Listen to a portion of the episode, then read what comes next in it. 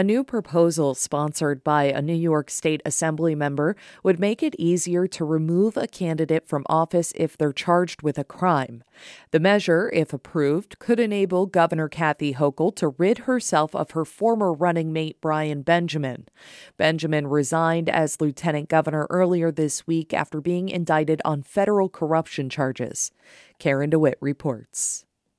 Benjamin's resignation presents a quandary for Hochul in the upcoming June primary. Benjamin's name will still be on the ballot because it's very difficult in New York to remove someone, even if they've decided not to run. Under current law, he would have to move from the state, run for another office, or die. The rules are not part of the state's constitution, but are instead written in statute. That means they can be changed, says Assemblymember Amy Paulin. She's proposing a bill that would provide for a special circumstance declination.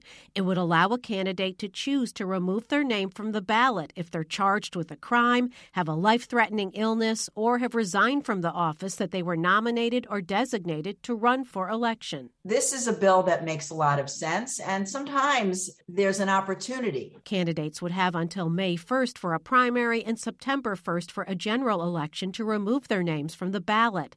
That would leave enough time, supporters say, for absentee ballots to be printed and distributed. Paulin, like Hochul, is a Democrat, and Democrats control both houses of the legislature, increasing the likelihood that the bill or a similar measure could be approved.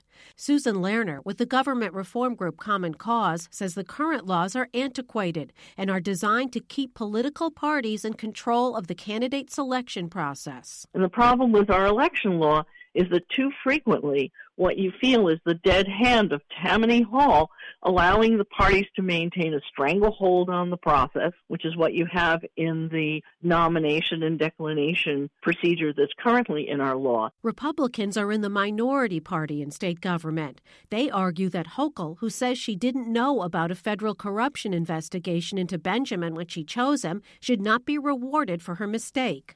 In Albany, I'm Karen DeWitt.